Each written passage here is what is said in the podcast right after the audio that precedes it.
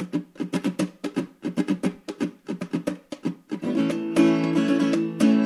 think we've heard of that before. Stranger stories every day.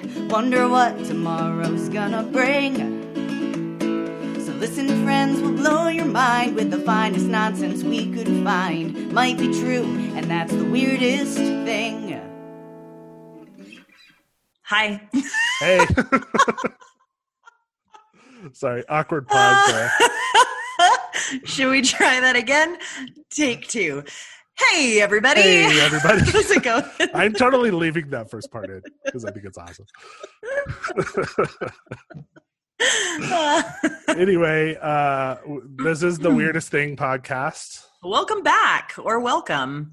Um, I don't know. I don't know what you're doing. I don't know your life. Yeah, this is like what going to be episode five. I think it's been like so long since we've recorded. It has been a long bit because I had to I had to jaunt over to California Yeah, for a hot second. Um and then and then you got sick, I got violently sick. which we won't we won't go into details yeah, you about. don't, you don't need all those details. Uh, just know that it was violent. And then Yeah. we tried to record yesterday, but Wind and snow. right, we got a bit of a snowpocalypse. I say that as a desert baby, full well knowing that anybody from actual snowy states is like, Right. fuck you. Yeah, I remember when I lived in Boston. The first year I was there, I think we got in one night something like four feet of snow or No, something. unacceptable. And then I I came back and it was that like big. It was the 2008 or 2007 winter storm here, and everyone was Mhm. like snowpocalypse, and I was like, oh, you, you That's poor cute. poor summer children. Like- anyway, uh, I'm Scotty Milder. If you guys didn't know, I'm a writer and filmmaker here in Albuquerque. Yes, you are. And I am Amelia Ampuero. I'm a theater artist and artistic director of, I guess I should just say it, right? I'm, I'm the artistic director of Duke City Repertory Theater. Yeah, I don't know why you're being Um, all coy about it. Well, Some secret. I think it's because there's a part of me that's like, I, there, there's a part of me that's similar. It's similar to the part of me that doesn't want to go talk to celebrities because I never want to be like, well, I'm, I'm an actor too. I, don't know. There's something about it that I, it's just, I don't know. It feels Yeah. weird. And I don't, I don't want anybody to have to be like, Yeah. okay. Well, you know, doing?" Just to clarify, I am not actually a celebrity, so I know. this is your podcast, so you can say whatever the fuck you want.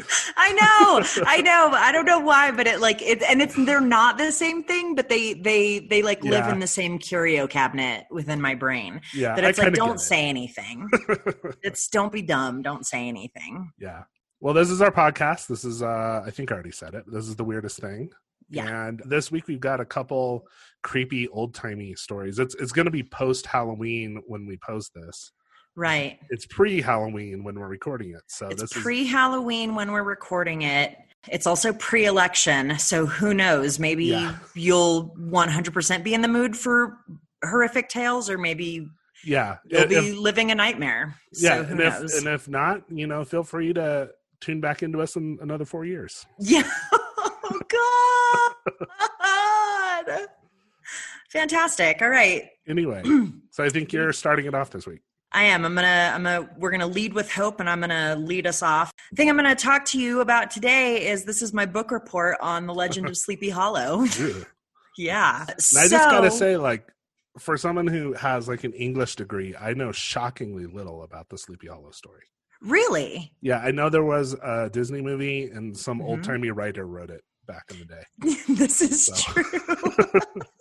this is true. Some old timey writer. Yeah. Uh, there was a Disney animated movie. There was also the Tim Burton movie with Johnny Depp and Oh, that's right. Christina Chris Ricci. Walken? Was Chris Walken in it? yeah, he was the headless horseman, I think. Oh, Hey. and he had those like awful teeth. Yeah. Do you remember yeah, that? Yeah. Yes. I'm He like, it was either Christopher Walken or like Mickey Rourke or someone like that. No, I don't think it was Mickey Rourke. I, I think it was Christopher Walken, and I think Yeah. he had awful teeth. Yeah. And, and And, by like, awful, crazy spiky hair. yeah, and by awful, I mean they were. I feel like they were like all pointed, like Yeah. filed down into points. Yeah. Oh, uh, I just had a recovered memory of that. Cool. So, uh, yeah, so this is my book report on uh, the Legend of Sleepy Hollow. So I'm glad I'm glad you don't know everything about it. That way, it won't just be. I know almost nothing about it.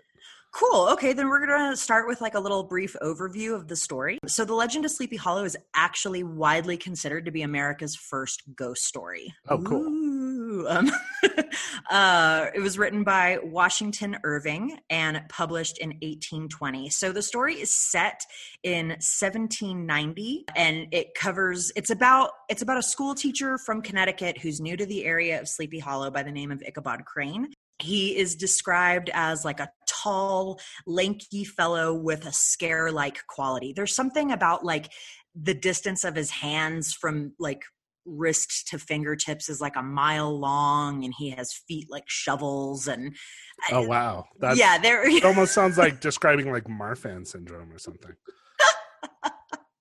Yeah i like it was not i mean they did they definitely did not describe him as like a handsome fellow. Um, no shade to people with Marfan syndrome. No, I don't even know what that is. So we'll have to do another episode on that in yeah. and of itself. So uh, Ichabod falls in love with uh, the young and beautiful Katrina von Tassel, which is uh, just a great name, who is also being pursued by Sleepy Hollow's very own Gaston uh, Abraham Brom Bones Van Brunt. It's a whole that's a mouthful.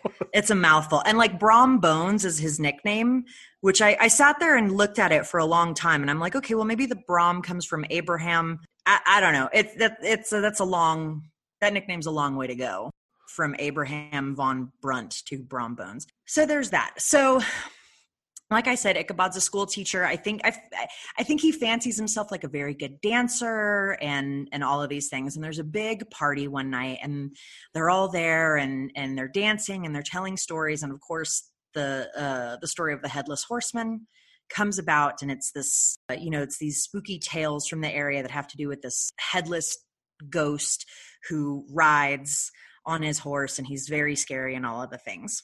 So you know, party, party, party, like late 18th century rager.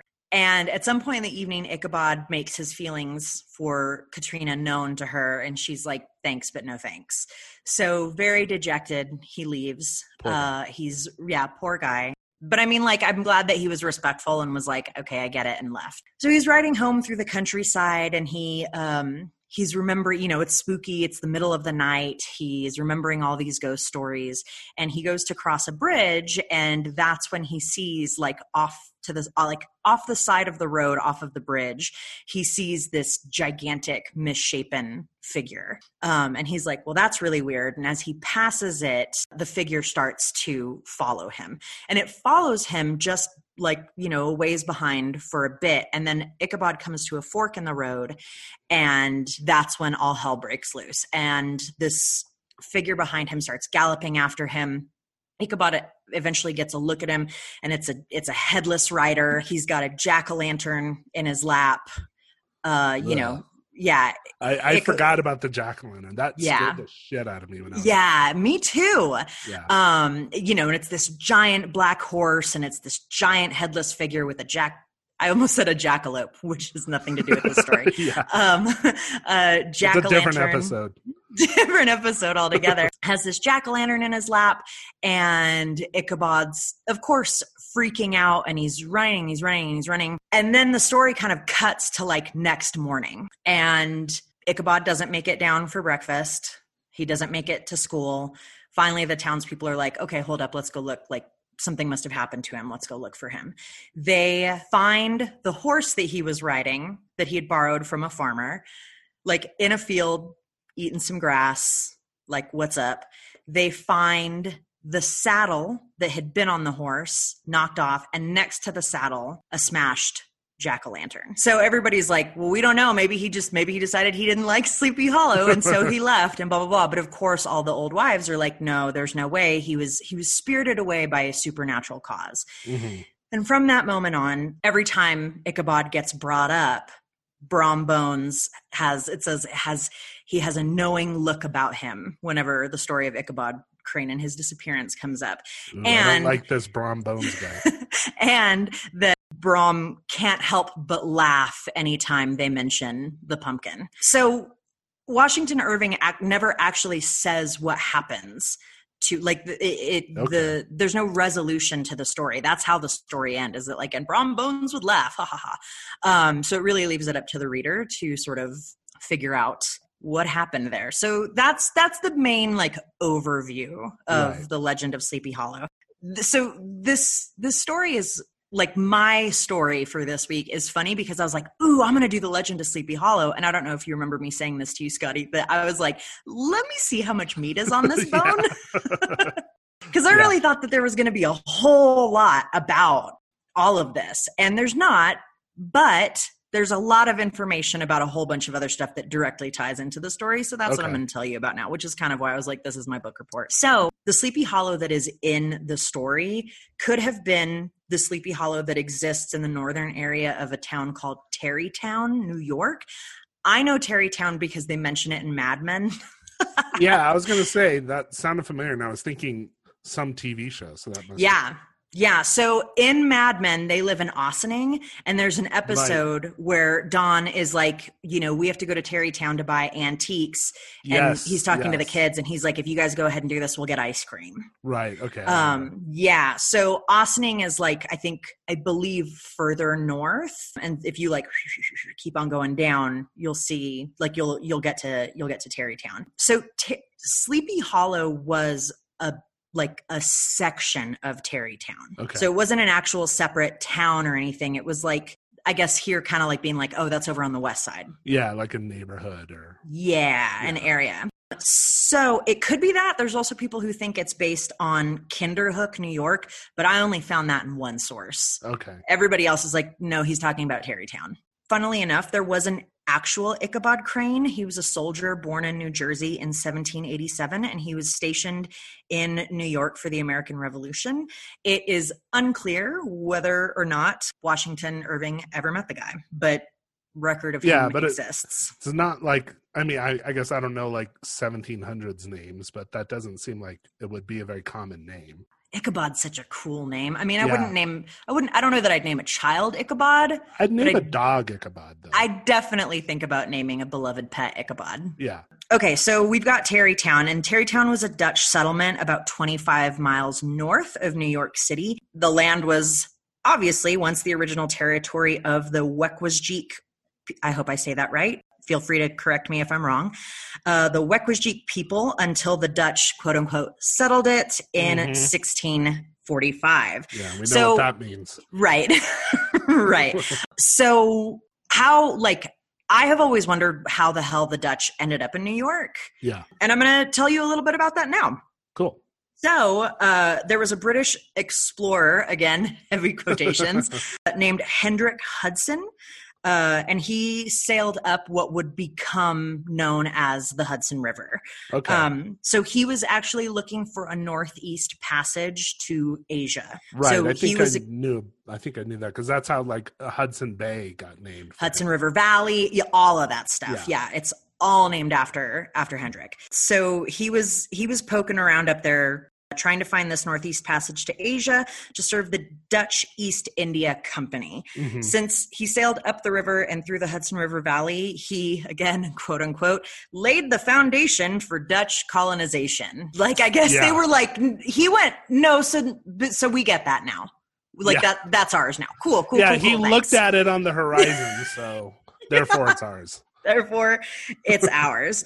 Funny little story about ye Mr. Hudson. In 1611, Hudson still looking for that Northeast Passage, and his him and his crew had been wintering on the shores of James Bay in Canada. Okay. And once it started to get warm, he was like, awesome guys weather's starting to warm up let's get back to cracking at that northeast passage and his crew was like fuck you eat they, a dick yeah, they mutinied.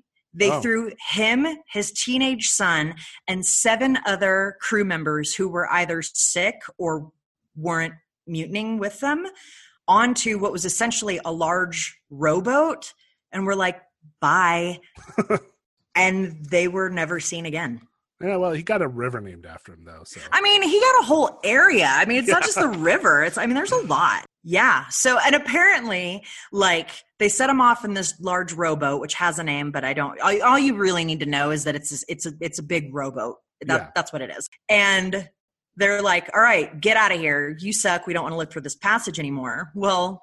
the nine people in the rowboat were like, "Oh yeah," and they start rowing. And so the people Mhm. on the ship, the mutiny people on the ship, are like, "What?" And so they start like trying to go, and it's like neck and neck for a little bit until finally they were like, we're on a boat with like sails and stuff. So they just Yeah. like completely unfurled the sails and were like, "Meow," and just got out of there. Yeah. Um, so I wonder if there's with him never having been seen again. Like I've got to imagine there's got to be some story or legend about something being haunted by him up there. well, and that's an interesting thing too, because this whole like the whole thing is the whole the whole area is haunted. Yeah, Just like up and down. So if you live anywhere in this area of New York, like good luck to you. Yeah. Uh, I hope Well, I you have some when I lived- when I lived in New England and like exploring all over up into Maine and you know stuff like that, like everything felt haunted. Right. Like Boston felt like the most haunted place I had ever been.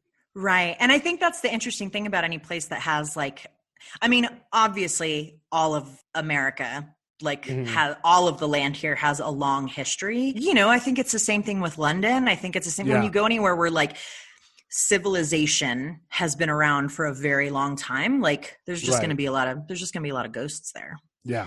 Cool. So here's some fun historical facts about the area. So Tarrytown is where John Andre was arrested in 1780, and John the the capture of John Andre is what exposed Benedict Arnold as a treasonous spy.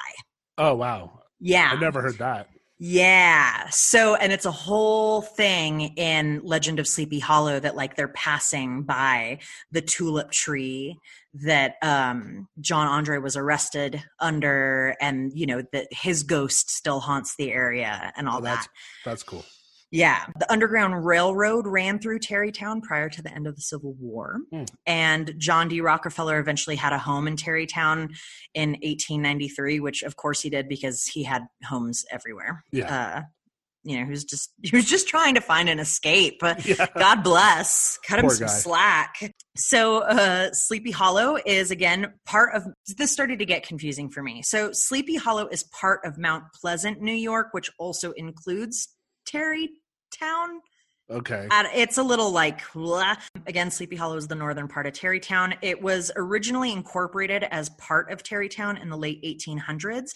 In 1996, it officially adopted the traditional name for the area. So it was like again, it was like an area, but in '96 they were like, no, we want to incorporate as a village. We're going to do that whole thing. So like Okay. there's a whole like mayor of Sleepy Hollow and and all of that stuff. Due to the legend of Sleepy Hollow and the village's roots in early US history and folklore, it's widely considered to be one of the most haunted places in the world.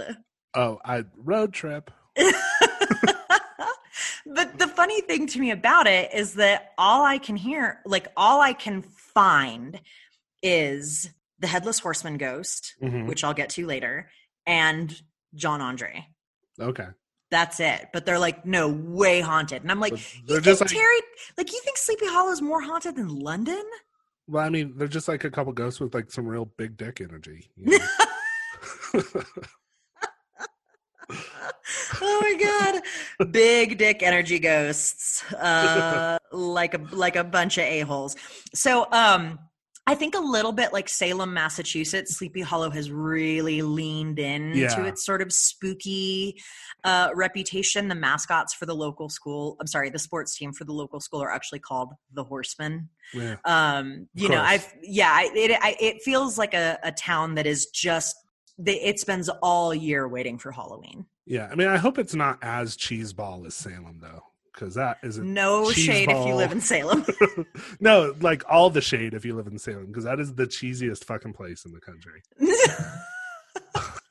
I'm sorry. but I, I still want to go there like i don't I mean, know i'm so fun. charmed it does I'm have so- it does have the House of Seven Gables, which is really fucking cool.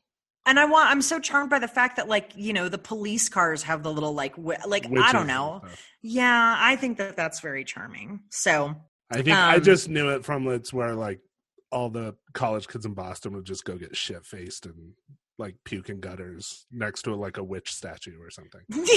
did they have like loose id laws. I don't know. It was just like it was just like known for like a big party destination for all the. That's interesting. That's not what I would have thought Yeah. about Salem, Massachusetts. yeah. Um, Tarrytown was voted the second best place in New York to live in 2014. It is an absolutely adorable small town. Like Mhm. when you look at the pictures and stuff. And again, it is like very much feels like they're waiting for the leaves to turn year round and they're Yeah. like let's get the let's get the cider going let's get the fucking pumpkins and the hay out to decorate let's you know somebody pass me a steaming mug of something warm to drink uh they're they're really living that fall life yeah, this is kind of making me homesick for New England, actually.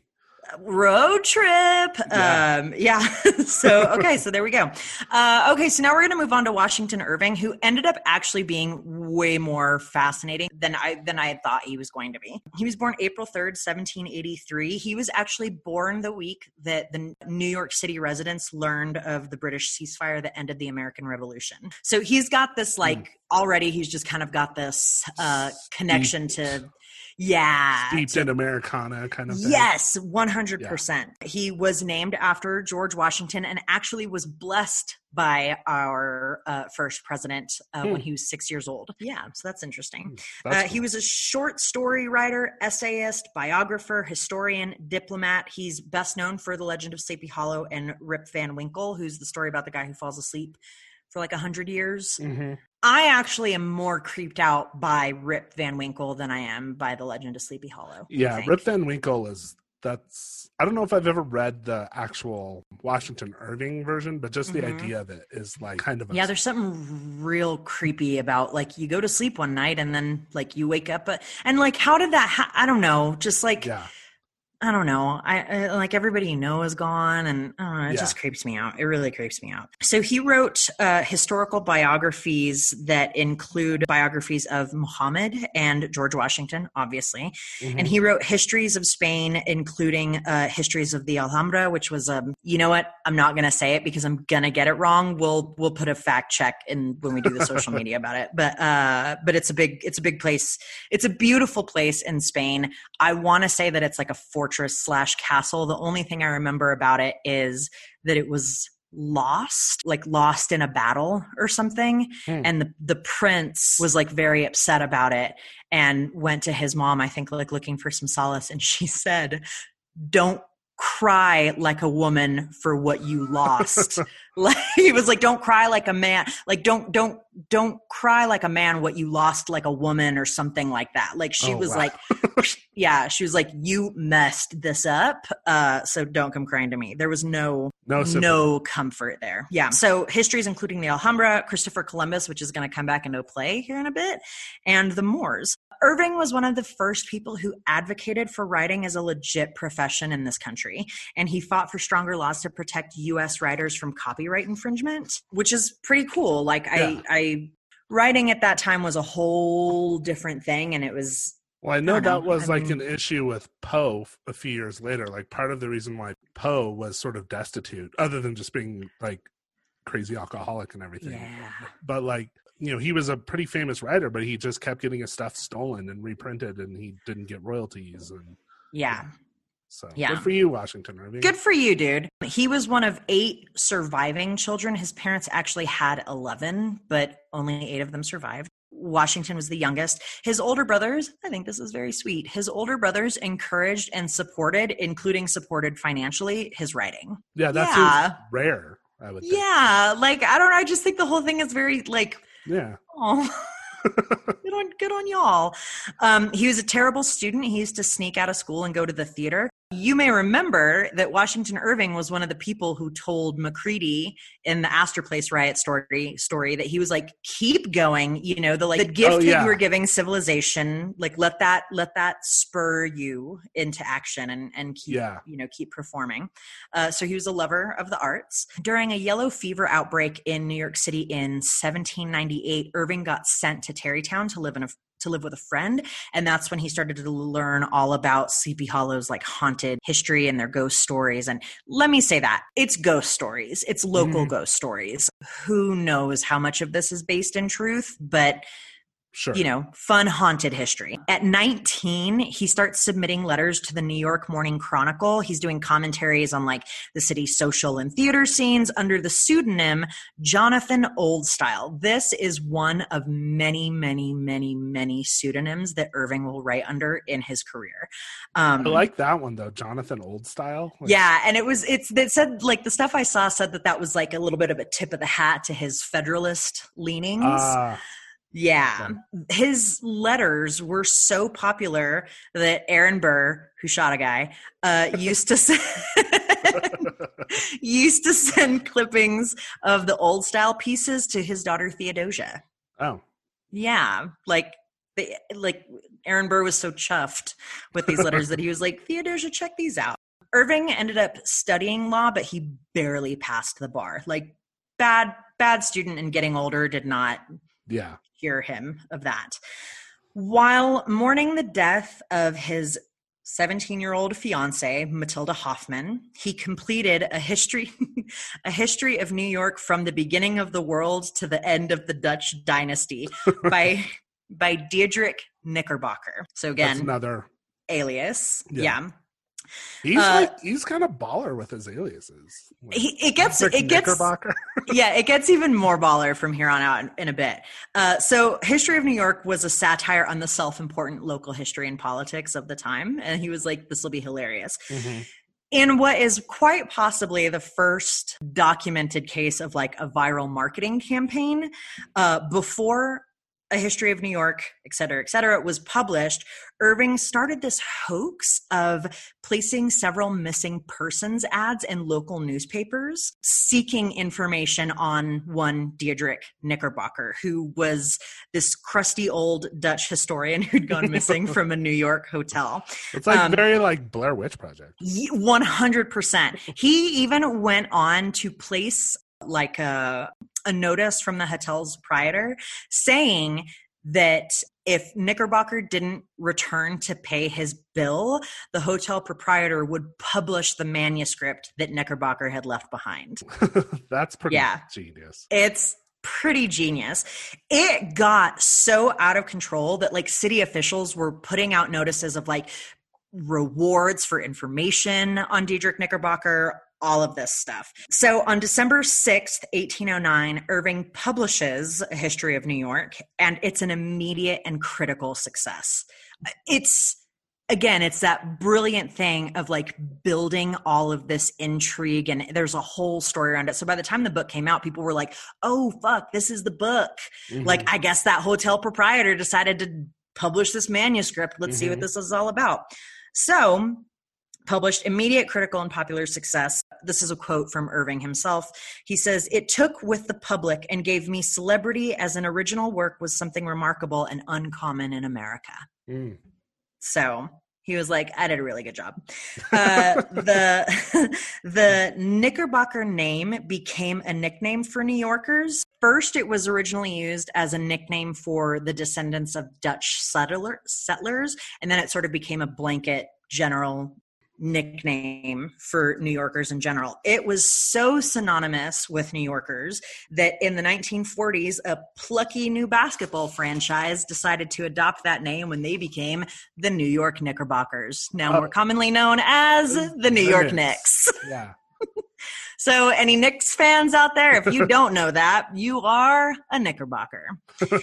That was a lot of fun for me. I was like, that is really cool. I mean, I think I Um, knew that the Knicks were really like called the Knickerbockers, but I didn't know the connection to Washington Irving. That's cool. Yep. Uh, so Irving went on to write biographies of like naval heroes. He was an editor. As an editor, he reprinted Francis Scott Key's Defense of Mort.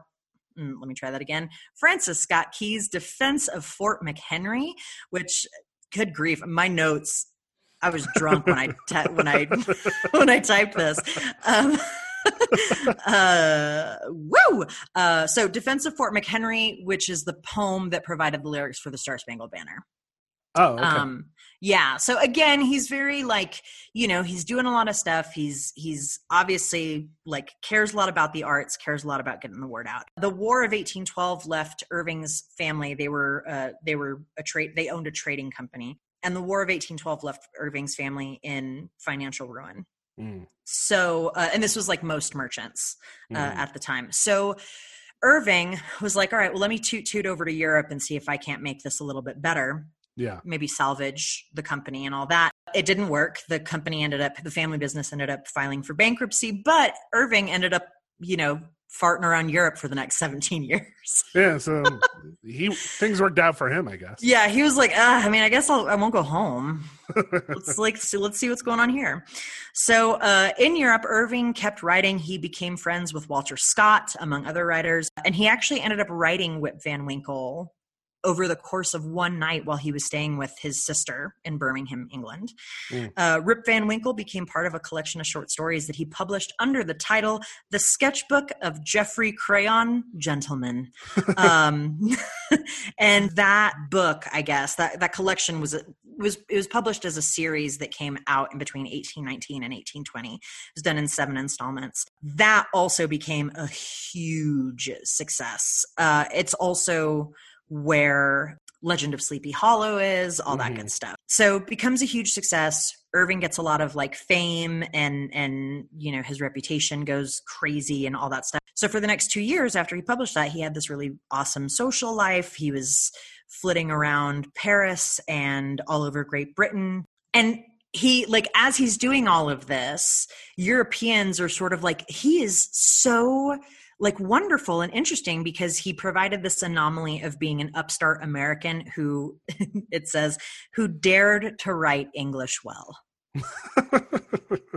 Okay. All right. Yeah. A lot of this stuff, a lot of these things that are happening in the late 1700s and the early 1800s is so much about Europeans in their way being like, I am just amazed that you can even read and talk. Like, I, like, this is, I totally thought you were just going to be this cave person. Yeah, well, it's like I I think it was when I was living in LA. I told someone, I think some movie executive or somebody, that I was from New Mexico, and literally they were like, I, they asked me like, "Are the roads paved there?" Get out of here. Like, "Yes, we're a state. Yeah. like, we we, We, are a state. Yeah. we have cities and cars and things."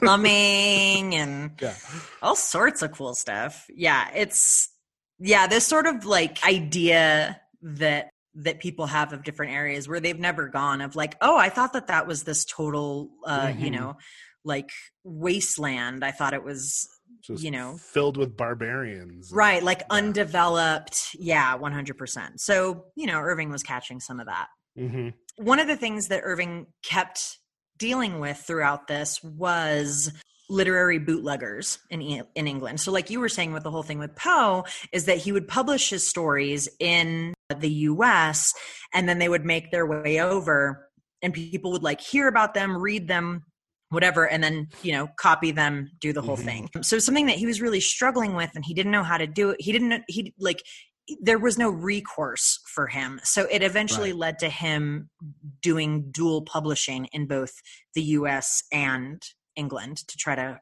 combat that. Yeah. So, like I said, Irving keeps flitting around Europe. A certain point, he starts suffering from writer's block that he can't sh- he can't Mm. shake this writer's block for a bit. I want to say it's like a year and a half or Mm. something, uh, which sounds awful. He eventually meets and falls in love with a 18 year old woman named Emily Foster, who is an American living in Dresden. Um, how old is he at this point? Hold it. Let me go back. So I'm gonna make you do some math here. I mean, I won't do it. I'll just tell you. Um, so, so where where is he? Hold on, hold on, please. Okay, so he was born in 1783, and this is in 1823. okay. So he's in his forties. Yeah, he's in his 40s. So he's Yeah. another one. Yeah, he's another one. But Emily's like, thanks, but no thanks. Oh, well, good for her. yeah, she was like, I'm not feeling this. Interesting gossipy sidebar somewhere around this time, he meets Mary Shelley and she's like hot for Irving. but he doesn't ever, he never gets with her. Just in case anybody's wondering if maybe Mary Shelley was uh, either going out on her husband or maybe possibly involved in some type of open poly relationship. Dear Percy had died in 1822. So Yeah, he he was, died he was like- out of the picture. I, I'm gonna totally get fact checked on this, but I think he like died in a boating accident. Yeah, he was like 39 and he drowned. It was something Yeah. like that. Yeah. So also not a long time for her to be mourning. Like she was like, "Oh, Percy, mhm, so sad." Anyway, Irving, what's up? what's up? Dude, Irving can get it. Um so yeah, so Shelley tries to like hop on it and he's he's not really into it. He never he never pursues a relationship with her. In 1826, Irving is invited to come to Spain by I think it mm, I think it I'm not going to say. He's invited to come to Spain. And whoever invites him is like, yo, we have all of these Spanish manuscripts that deal with the Spanish conquest of America. So, like, how would you feel about coming and writing some of this stuff down? It seems to me, this is maybe a bit of editorializing on my part, but it seems to me like whoever was like, hey, can you come do this was kind of interested in like, can you come, can you come edit? Can you come translate? Can you Mhm. like something like that? And Washington was like, what a wonderful opportunity to search like search for you know thrilling source material. Mhm. that's going to come again going to come into play here in a little bit. So all of those manuscripts had just been made public. So whoever this is is like come to spain. Irving's like cool cool cool cool cool. He goes to scour the material for for colorful material. He goes on to because of the stuff write a history of the life and voyages of christopher columbus. And this is the first book that is published under irving's actual name everything Oh, else like had been even Sleepy Hollow and that stuff had. that's Geoffrey Crayon oh yeah, that's right. Okay.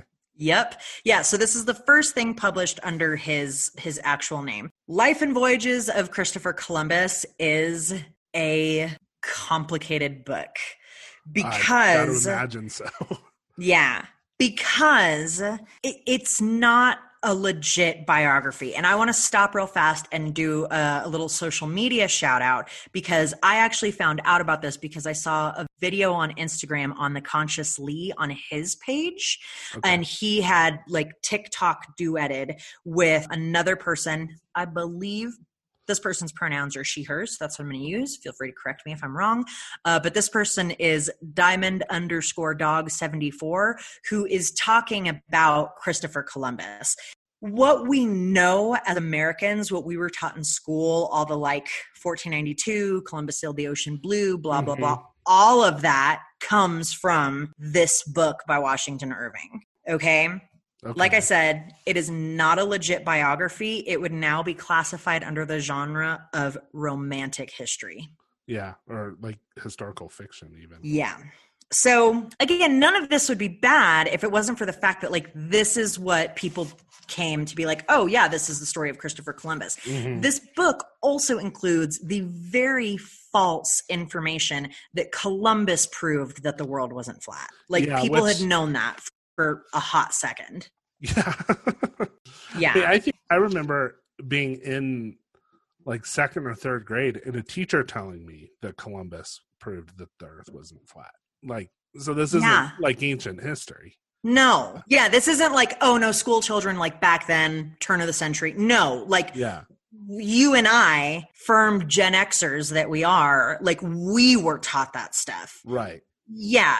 All of this also, none of this, none of what um Irving didn't include any of the awful stuff about Christopher Columbus, the stuff that Christopher Columbus himself talks about in his own handwritten journals. If you don't know, listeners out there, if you don't know the absolute god awful atrocities that Christopher Columbus committed in his discovery of the Americas, again, heavy, heavy quotes around that.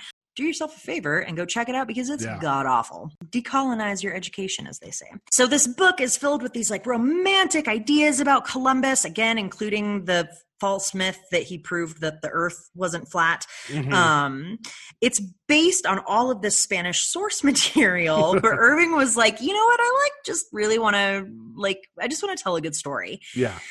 So it's this like very hyperbolic story of Christopher Columbus. Irving was desperate to create to establish a very strong sense of patriotism in his Mhm. readers so he took the super nationalist viewpoint with Okay. with this biography this is a quote the problem with the biography is not that irving presented only a partial portrait but rather that in his ambivalence about the character of the of his hero and the imperialism that established the american colonies as well as his confusion about the function of historical writing he created two portraits of Columbus. Uh, that is from the book Literary Nationalism and Ambivalence in Washington Irving's The Life and Voyages of Christopher Columbus Mhm. by John D. Hazlett, uh, if anybody wants to go check out that text. So, in that way, Irving kind of kind of fucked us all didn't i i don't there's something so funny to me too about that he's like oh let me write this biography and then he's like i'm i'm gonna i'm gonna let me create this like dashing hero this like intrepid voyager who sails across the like I don't know. Well, and also why, like like- completely falls in line with who he is. I mean, and that's why like like one thing I learned as someone who has a journalism degree, like Yeah. part of why I got out of journalism is like I'm fundamentally a fiction writer, and like I'd be writing like news articles and just be like, I could just you know juice this up a little. It's like me just like juice this up. ma- maybe not maybe not the career for me. Right.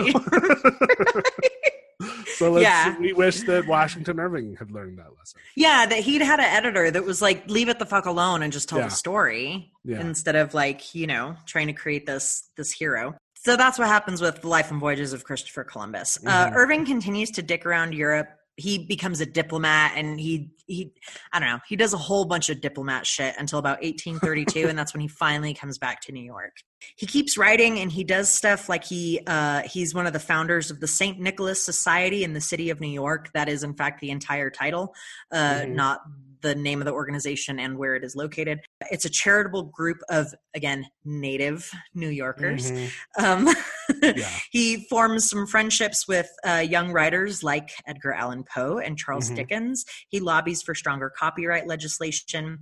Uh, here's a little quote from him We have a young literature springing up and daily unfolding itself with wonderful energy and luxuriance, which, des- which deserves all its fostering care Mhm. again like most historic figures like a complicated man he spent his last years uh, the last years of his life writing a biography of george washington which he actually completed just eight months before he died like Oh. it was the last thing that he did Was it another Um, one where he was just like making shit up, or was this like a little more legit?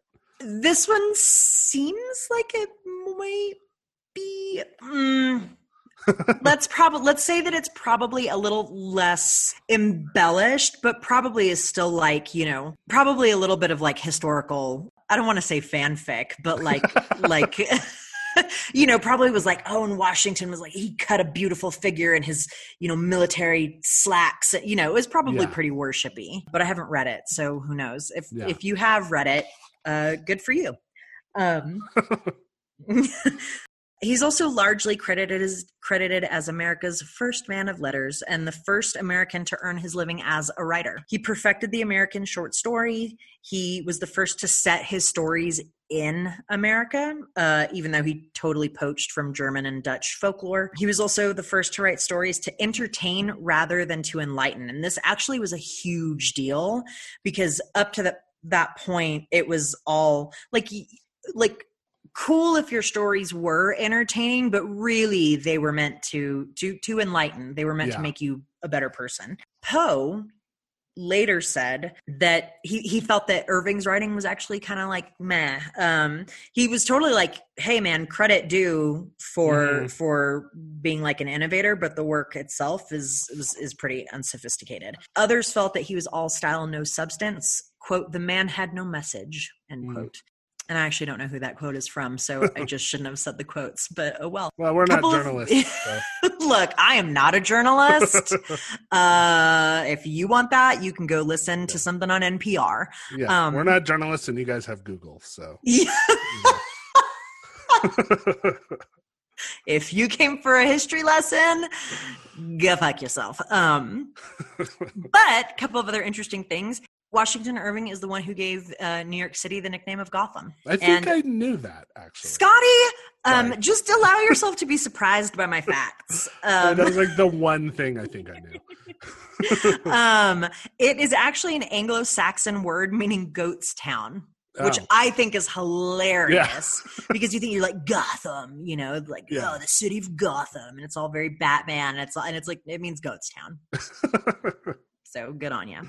Uh, he's also responsible for the phrase "the almighty dollar." He also this was this was a little fascinating to me. He's largely responsible to the way that Americans celebrate Christmas. So he wrote five Christmas stories in the sketchbook. That's where he had the stories of Mhm. Rip Van Winkle and Legend of Sleepy Hollow, and they really portrayed this like idealized celebration of old-fashioned customs that had at that time in the U.S. just been abandoned. Yeah, so he sort of like is responsible for bringing the old world traditions of the holiday to the US and making sure that they lived on. He's also responsible for the idea of Santa Claus, St. Nicholas actually, but St. Nick being this figure who like sailed over the treetops in this giant wagon and all that Oh. stuff. So that's pretty cool. so that's that's like kind of an American thing, Yeah, I guess. Yeah. I guess so. Painter John Quidor. Q U I D O R, uh, used many of Irving's stories as direct inspiration for his work. And when I say direct inspiration, I mean like he was writing or he was painting scenes from his stories. So he's got uh, Ichabod Crane flying from the Headless Horseman, the return of Whip Rip Van Winkle, and the Headless Horseman pursuing Ichabod Crane. So basically, just like illustrating his work, basically. I guess. Yeah. I guess he was just like, I love these stories. I mean, I can't get enough. so here's Uh, let me. Here's a painting. um, so that's sort of some. So that concludes the Washington Irving portion of of my story. So now I'm going to talk. Let's get to the good stuff. Now I'm going to talk about the actual headless horseman. okay. So again, the sort of concrete facts that we have uh, of the myth is that it's a man on horseback. He's missing his head, and there we go. That's that's the basic general Yeah. knowledge. But this myth has actually been around since the Middle Ages. Sometimes he's carrying his head. Sometimes he's not. Sometimes the head is a head. Sometimes it's a jack o' lantern. So in Irish folklore, what we have uh, there is a headless demonic fairy who carries he- uh, his head under his arm and yields a whip made from a human spine. Oh, Metal. that's fucking. metal. so metal. like, Um, I want that on a T-shirt. yeah, and that's kind of the funny thing to me is that I'm like, you had a headless horseman, and you were like, you know what? Jack o' lantern. You could have gone with the spine, the human spine whip. Yeah, I mean that's what that's the version I would have written. Right. Way worse. Way Yeah. creepier than a jack o' lantern. Yeah, And you and I find the jack o' lantern creepy. Yeah, exactly. So, in in this in this folk tale, when the dem- demonic fairy stops riding, a death will occur. So he's Okay. also some he's sometimes also known as the headless driver of a black carriage. So Hmm. sometimes he's not on horseback; he's driving a carriage. In Scottish folklore. The tale tells of a man named Ewan who was decapitated in battle, which meant he couldn't become a chieftain. Both Mhm. he and his horse are headless. And then in English folklore, Gawain and the Green Knight, the titular knight, who's a giant, BT Right. the giant knight is the headless horseman. So after he is Oh. beheaded, he lifts up his, he lifts up his own head and rides from the hall where the beheading took place, challenging Gawain to meet him in one year. Huh. That's baller to be like beheaded. I'll take my head. Hmm. I'll see you in a year. you just Yeah. wait. You just wait. There, uh, okay, so now we move on to American folklore. There is a South Texas version that inspired A Strange Tale of Texas by Mayne Reid, which was written in 1865. It's the story of El Muerto. It's a real pro America tale. Mhm. It's these noble Texas Rangers bravely protecting their territory north of the Rio Grande against land greedy Mexicans and Mm. savage natives. Uh, It's it's a pretty disgusting story, honestly. mean- um, I don't remember when the Mexican American War was, but it couldn't have been long before this. So there's got to be some like spillover propaganda happening there. Yeah, and it's real it's just real like, you know, brave Texas Rangers were protecting everyone and their land from these Mexicans. These it's all just like very Yeah. like. Um, yeah, it's it's it's not nice. But to give you a basic idea of the story, it's essentially the story of a lynching of a man who, Mm. after death, was beheaded, strapped to a saddle that the Texas Rangers threw on a wild Mustang. They tied his hands to the pommel. They tied his head to the saddle with a long strip of rawhide, and they basically like set the the wild Mustang free to like roam hmm the plains with its with its terrible burden. Uh, the body of the man is finally laid to rest, and that's when tales start popping up of a headless rider galloping through the mesquite on clear nights in South Texas. One of the places I saw this story was a website called Legends legends of legendsofamerica.com and when I was looking at it I was like oh god like this is this is okay but it's like super dated so I get it it's being told all the time that effing website had been updated in 2019. So I'm kind of calling out this website to say, like, please take a look at the language that you're using in this Yeah. website and Let's put a disclaimer or something. at least, at least put a disclaimer, at minimum, put a disclaimer. Um, but it was all very like, I don't know, it felt very much, I don't know, it felt gross. I Yeah. was not happy after reading that. So there's that story. Um, Mhm. and I didn't like it. Which also, which finally rather, brings us to the original legend of Sleepy Hollow Headless Horseman. The legend of Sleepy Hollow has the Headless Horseman being a Hessian soldier, which I didn't actually know. I was like, what the fuck is a Hessian? And apparently it's just like, a, it was a catch all for any soldier from Germany who fought for the Brits during the American Revolution. Oh, okay. Yeah. Yeah. I, I've heard the term Hessian before, but I didn't know what. Yeah. I, I like you know I hear that. I'm like oh a Hessian shoulder and it makes me think of like oh they're trained in a certain way. No it was just like I don't know those you know the German folks. Some German who like the Brits. yeah. So um so legend has it that this Hessian was killed during the Battle of White Plains in 1776 he was decapitated by a cannonball. Mm, I God bless. Yeah. Oh that just sounds like the absolute worst Well, we're gonna get to more cannibalism when we get. To all right cannibalism Yeah. Um, you're like cannonball, cannibalism, cannibalism, cannibal.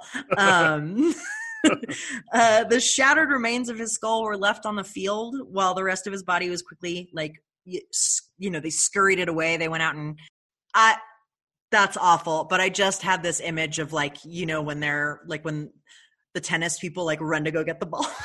oh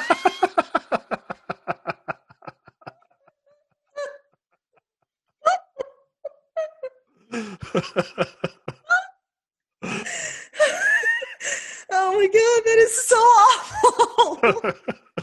Oh my god. Okay, so shattered remain like, you know, his poor body is like taken away. hmm They bury him in the old Dutch church cemetery of Sleepy Hollow, and from there he rises every night looking for his head and carrying a jack-o'-lantern as a substitute. But again, it's not like they're like, "Oh, here's the grave of the headless horseman." Like yeah. I mean, it sounds like imported folklore. You know, hundred percent. It's like my grandpa, who is from Oklahoma, and his family was originally from Tennessee, used to like scare us with stories of rawhide and bloody bones, which was just something I thought he made up.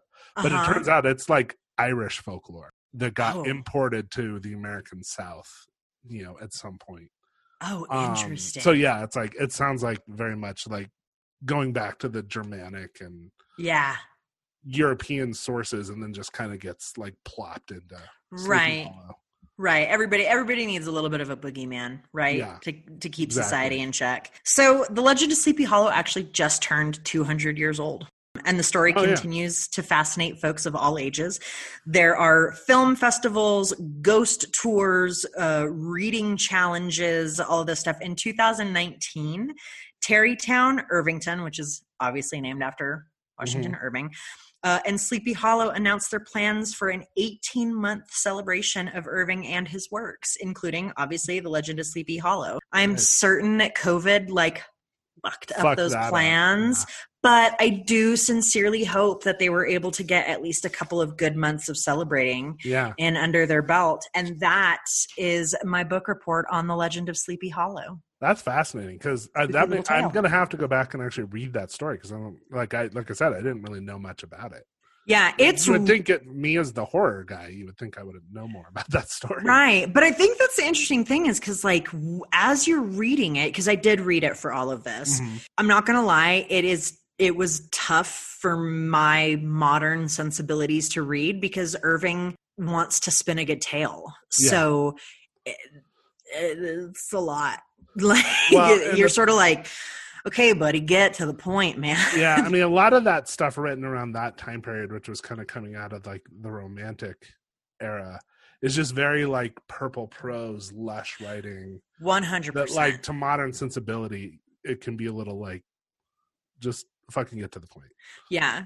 Yeah. Speed it up, buddy. Um, yeah, like even like I appreciate Edgar Allan Poe, but I don't go back and read a lot of his stuff because you find that in some of his stuff too, and it just gets it like wears you down. Yeah. And I think, you know, I mean, the story is 25, 28, 32 pages Mhm. long. Like it's not a it's not a long story, but it's a lot of build up for uh, for for for like, you know, the the the actual action of it is like right at the end. yeah, and then with this ambiguous ending, which I appreciate because that's I mean, I love a good ambiguous ending. yeah, and I don't think you had a lot of that back then. True. That was probably an influence on Poe, I would think. Right. And I bet people were so mad. Like they were like, "Ah, one, I didn't learn anything. and two, you haven't even told me what happened to the damn Yeah. guy. I mean, I get that with my writing a lot. People are just like, "What's where's the ending?" I'm like, "I don't know. What do you think the ending is?" I don't know. What do you, yeah, what do you think the ending is? I don't have to think. You want me to you want me to read and think at the same time? What am I? yeah. No, that's that's super that's super interesting. There we go. Yeah. Spooky Well- tales. Okay, well my story is a lot grislier than that. It's also I think going to be shorter because there's not actually a lot of information on Okay. this. So I'm going to tell the legend of Sawney Bean. The Sawney Bean clan of Scotland. So if there are any like Texas Chainsaw Massacre fans out there, this is kind of like the original source material. Seriously? Yeah, and I'll get I'll get to that. Okay, so the legend of Sawney Bean. So according to the Newgate calendar, which was I guess like a tabloid, like a broadsheet in the UK, and from what I could find, I think this may be the first time that Sawney Bean was actually referred to, and this would have been in like the 1800s. But according to this tabloid, Sawney Bean was born Alexander Bean sometime in the 1500s, either the 1500s or 1600s, in East Lothian, Scotland, which is like kind of on the coast, on the east coast. Like when I went out to Edinburgh, I remember people talking about, oh yeah, East Lothian. I think almost was like a suburb of Edinburgh. But I don't. I could be totally wrong about that. But I know it was east of the city on the coast. Some of the accounts say he was actually born in the 1300s or 1400s, and I'll get to why I think that discrepancy exists hmm in a little bit. So, uh, Sawney's or Alexander Bean, later to be known as Sawney Bean, uh, his father was a ditch digger, um, and he tried to get his son to take up the trade. Uh, but Sawney was like, "Work, fuck that, Ew. Ew. I Ew, David. Yeah. yeah exactly so he was he was he was just like nope not going to do that now some of the stories i read say that he worked as a tanner for a while which is like tanning hides basically is okay sorry real fast i Mhm. know i know hat makers right they would go they would they they did not do well because of the mercury. Did- yeah. but what why know. am i what am what are the yeah because i don't know i don't know really what goes into tanning other than like you're taking animal skins and basically turning it into leather. Which I right. Think is going to play into the story. Right. Um, yeah i don't okay. Know Yeah, because I mean, if Sawney Bean actually existed, which there's a lot of question marks around that, I mean, the dude was fucked up. So, like, you know, maybe Mercury had something to do with it. Who knows? right Um, but so he supposedly maybe worked as a tanner for a while, but then some of the stories say like, no, he would just he just fucked off. Like his dad was like, I want you to I want you to work with me digging ditches, and Sawney was like, peace, old man, and just took. Ugh, okay And so he bounced around Scotland for a while, and then he ended up meeting a quote vicious woman uh, named Black Agnes Douglas. That's a great Um, name. Yeah, Black Agnes. I mean it's like you almost expect she was a pirate or something. Ugh, yeah. I bet she just. Ugh, I just Yeah. already just aesthetically, I, I, I'm feeling it. Well, we'll see how you feel about her in a couple minutes here. okay, okay, Um, okay, okay. Sawney and her both were just like antisocial, vicious assholes. So they were just like two peas in a pod. She was so vicious that she was actually accused of being a witch. Um, so Sawney and Agnes like went on the run, and they ended up. Uh, and, and so the way they were surviving because they didn't want to work, so they were just ambushing and robbing people. And um, okay, and when is this taking place? So, according to most of the stories, this would have been like the late 1500s, probably, or sometime Okay. in the 1500s. Okay.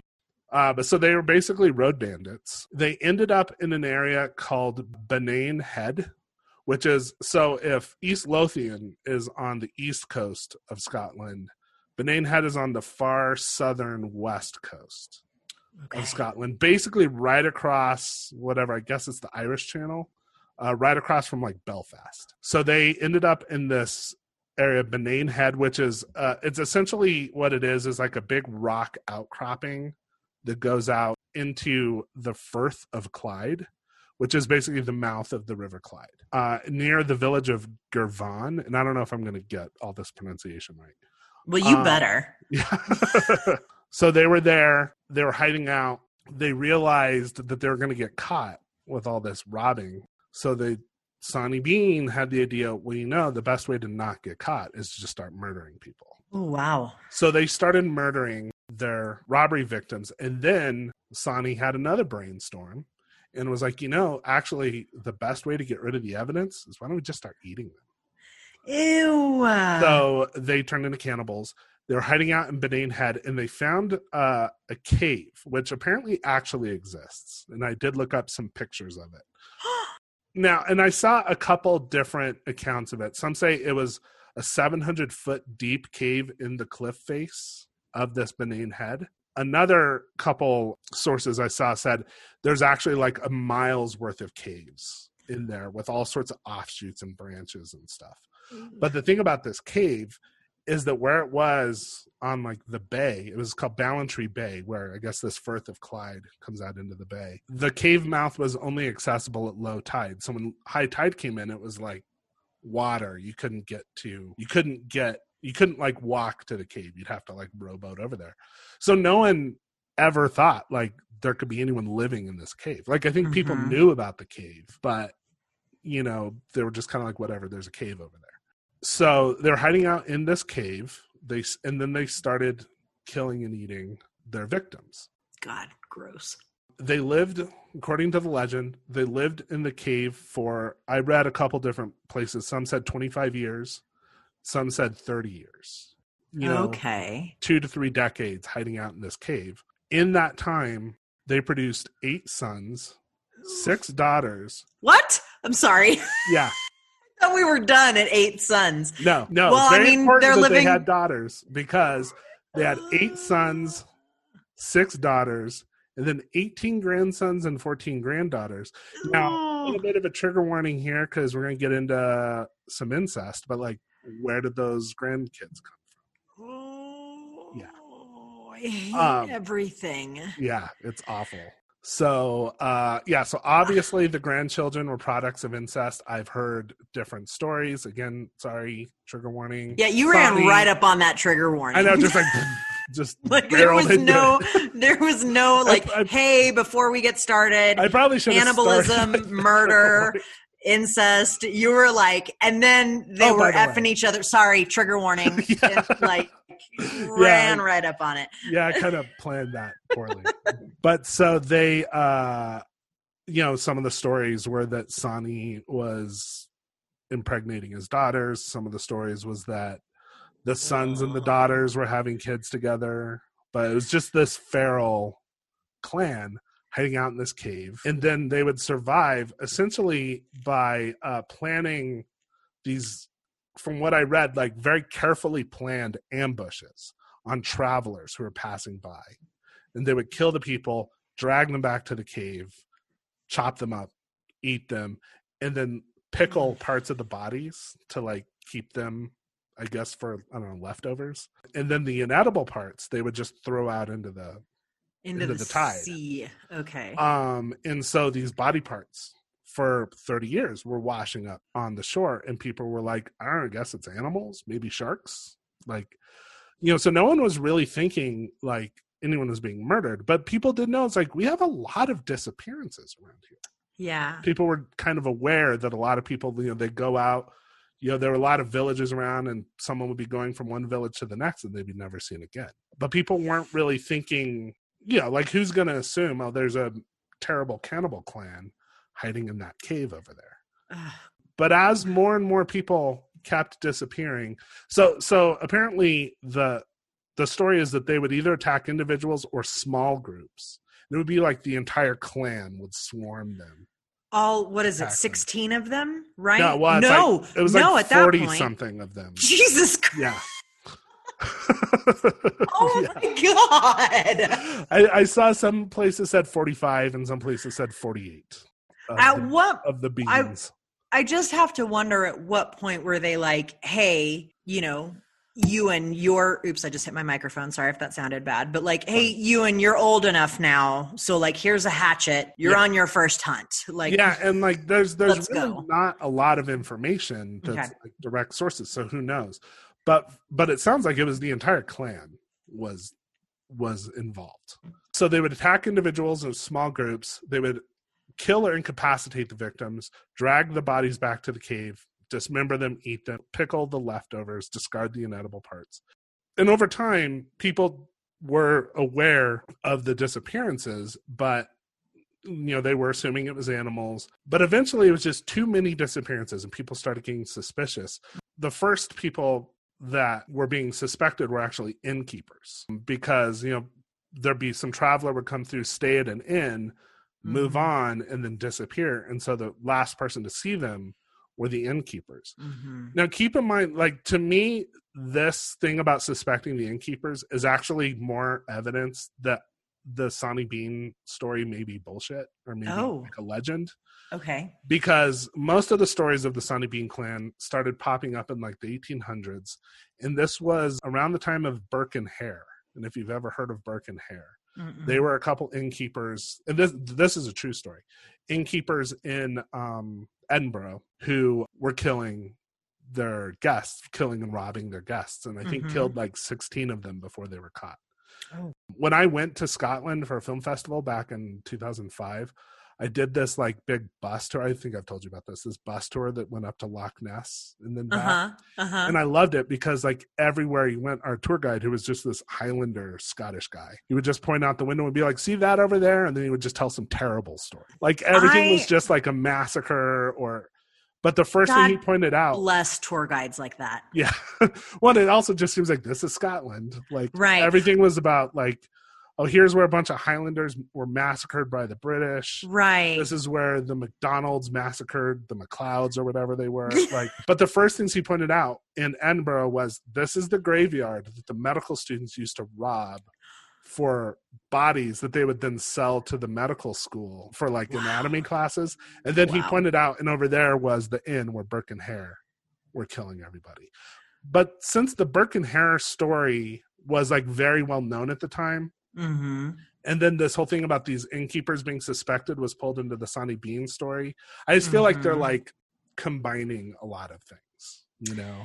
So I'm so as awful as this story is, I'm fairly suspicious that it's not actually a true story. Spoiler. Okay. Spoiler. alert. Okay. So, sorry, I lost my place here.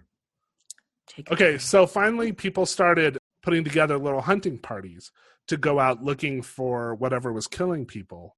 Again, thinking it was probably wolves. Like people were still not thinking that this was a human murder situation. People were like, "Oh, the wolves are attacking and killing people." Which if you know anything about wolves, is like they don't do that.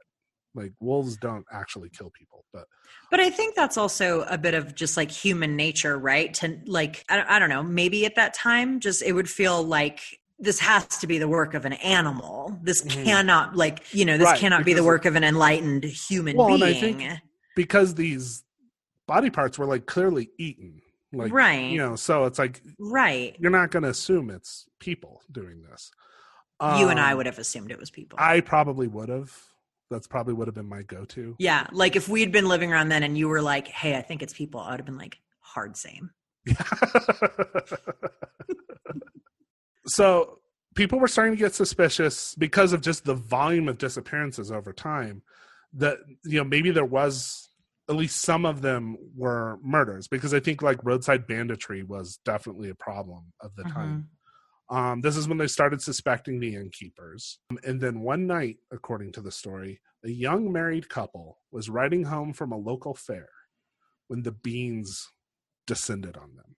All 900 of them. hmm And the story's pretty awful. So, Ooh. so All right, hold on. Hold on. Give me a second. Let me drink some water. Hold on. Give me a second. Steel yourself. Okay, I'm ready. So supposedly the Bean clan descended on this poor couple returning home from a fair, and before the husband could even react, the women of the Bean clan pulled the wife off of her horse and had her stripped and disemboweled within like a minute. Meanwhile, the men of the Bean clan were trying to attack the husband, but he was a, I think, a former soldier from what I had read, or at least according to the story, and he was skilled in combat. So the first thing he did is he actually turned his horse and charged into the attackers, Mm-hmm. scattered them, and then was able to fend them off with his sword and his pistol. So as he's fighting them, a bunch of other fairgoers, most of the stories I read said it was like 20 people, on also on their way home, come over the hill, see this big fight, this big battle happening. Mm-hmm. The beans realized they were outnumbered and took off. So at this point, they're exposed. People know, okay, there's some murdering happening here. Mm. They took the injured husband to the local magistrate. And I think this was, they took him to Glasgow, from what I read. Mhm. He told what happened, revealing the existence of this murderous cannibal clan. The king, who was probably King James the Sixth of Scotland, who reigned from 1603 to 1625, led a search of nearly 400 men with bloodhounds. Now, this is where I think the discrepancy, I never saw this, but just doing the math, I think this is where the discrepancy in the years comes from.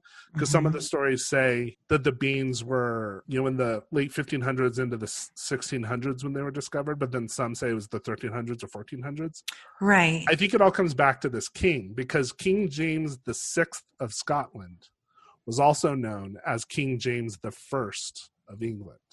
But there was because he was reigning over both realms. right. But there was an earlier King James the First of Scotland who was in the 1300s. So I think there's a confusion. People are confused about which king was. I'm confused about which king. yeah, it took me Yeah. a while to untangle that. Yeah, 100%. but let's just say it was King James the Sixth. Uh, so this would have been sometime in the 1610, 1615 realm. There are no exact dates on any of this. Right. Uh, supposedly led this search of nearly 400 men with bloodhounds. The bloodhounds led them to the cave, which had previously been ignored because of the high tides.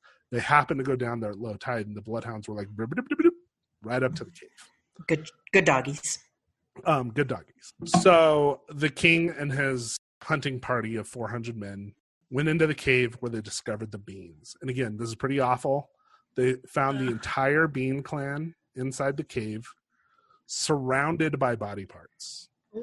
Some of the body parts were said to have been found hanging from hooks that were suspended from the ceiling, like sides of beef. Mm. Um, they also found barrels, like pickle barrels, filled with severed limbs. Okay. and then they found piles of like stolen loot, like piles of watches and things like that. So it was like proof that they had been at this for a very long time. Yeah. Now, the most commonly told version of this story is that the beans were all captured alive, taken back to Girvan, then transferred in chains as a group to either Leith or Glasgow, hmm where they were all just executed without a trial. Because basically, they were like, these people or these things aren't even human. They're subhuman. They don't even deserve a trial. So we're just going to kill them. They're so obviously guilty. Again, like a little bit of a, this is kind of gross. hmm Sawney and his sons were said to have had their genitalia cut off and burned, and then their hands and feet severed and were left just to bleed to death. Ooh. And as he's dying, Sawney reportedly shouted, It isn't over. It will never be over. And then bleh, died. So it was over. So it was pretty over. at that point. you dick. It was Yeah. over. You suck. eat a dick. Actually, eat your own dick, which Actually, cut off of eat your own dick. your own burnt dick, which I'm going to shove in your mouth. Um, I like that we're like, how awful. And then we're like, eat your flaming dick. Scotty and I have a have a healthy taste Yes. for vengeance. yes, we do, as our text message threads tend to. reveal. Yeah. So then Agnes and her daughters, and then all of the children were forced to watch the men die, and then they were all just burned at the stake, probably because they thought they were witches. Now, another version is that the beans were just simply sealed up in the cave, like they set off gunpowder charges and just collapse the cave, and then basically force them to eat each other and then die of suffocation Wow. or starvation. This seems less likely though, because the cave entrance for the cave that everyone says this is the Sawney Bean Cave is like open and exposed. It's still So there, yeah. Not collapsed. Now this is an interesting little sidebar to the story, and I couldn't find a lot of like specific information on it. But it's also one of those things that makes this whole story kind of suspect. Is Mm. that supposedly one of the Bean daughters escaped at some point. So either before, like she might have escaped from the family before all this went down, or escaped like being captured. Mhm. Um, and then she settled in the town of Girvan, where she planted a tree on Dalrymple Street, um, which is, I guess, Dalrymple. I know a Dalrymple. Dalrymple. hmm um, I guess it was like one of the main thoroughfares of this little village. And they said it was a Dulé tree, which I looked that up. And what that is is basically a gallows tree. It's like the tree that you would hang people from Yeah. for lynchings or executions. And then at some point, the villagers discovered who she was, so they hung her from the tree. You look super sad. Keep in mind, Well, she was a cannibal murderer. But But I just think I just think that like if she'd left, maybe she was like, I hate this. yeah, I mean, I mean, that's- 100% That's me giving her a lot of credit. That's the generous version. Yeah, yeah, yeah. Well, I, yeah, it's true. If she had escaped before the king came looking, then maybe, you know, maybe she's not as awful. If she had just escaped the bloodhounds, then it's like. well, yeah, then her. yeah, one hundred percent. Um, but so they supposedly hung her from the tree, which was called the Harry tree. Now it's real unclear whether the tree exists at all. Okay, And actually, the town of Girvan, they have a website, Girvan Online. Re- yeah. So this, is, this was in 2011. They actually ran a campaign that was started by a local investigative journalist to see if they could find the location of the Harry tree. And it doesn't sound like they did. Now, this is where it does seem all pretty suspect to me okay, because like a lot of people are pointing out like okay it's not like she supposedly planted a tree in her yard which was tucked away somewhere it's like she escapes from this like awful cannibal clan shows up in town and then goes to like main street right. plants a tree and is there long enough for the tree to get big enough for them to then hang her from Hang her from it. Yeah, so a lot of people are like this seems like a bullshit story right. now it is said that the beans might have killed up to or even more than a thousand people during their time hiding out. Okay, that's unnecessary, especially with all the like pickled meat that they had. Yeah. That's too much. well, and it's funny. Like some of the uh, articles I read, and I couldn't tell if they were trying to be funny, um, but they would say Mhm. things like, you know, the beans were trying to survive, and then they realized, well, let's just move to a high protein diet of eating people. unacceptable. yeah. You're gonna make a joke, at least make a good one. Yeah. okay, so here's some of the evidence about whether or not the bean story is actually real. Okay. So it's really hard to say whether they existed because there's essentially no contemporary information. on Okay. it. There are no records of it from the time period. Most of the stories are from at least a couple hundred years later. And really it became popularized in the 1800s, like I said, in these like kind of kind of broadsheet, penny dreadful type pamphlets. So there are no lists of missing persons or executions from the time period that match the description of the beans. There's also no information on suspected or executed innkeepers. So here's a quote from a guy named Sean Thomas of the Fortean Times. This is from 2005. He says, From broadsheet to broadsheet, the precise dating of Sawney Bean's reign of anthropophagic terror varies wildly. Sometimes the atrocities occurred during the reign of King James VI or the reign of King James I more than 150 years before. Other versions claim that the Beans thrived hundreds of years ago, which could place them all the way back into the days of the Bruce or even Macbeth. Yeah. It's also the Sawney Bean story is very similar to the Legend of Christie Cleek, which is from 1300s in Scotland.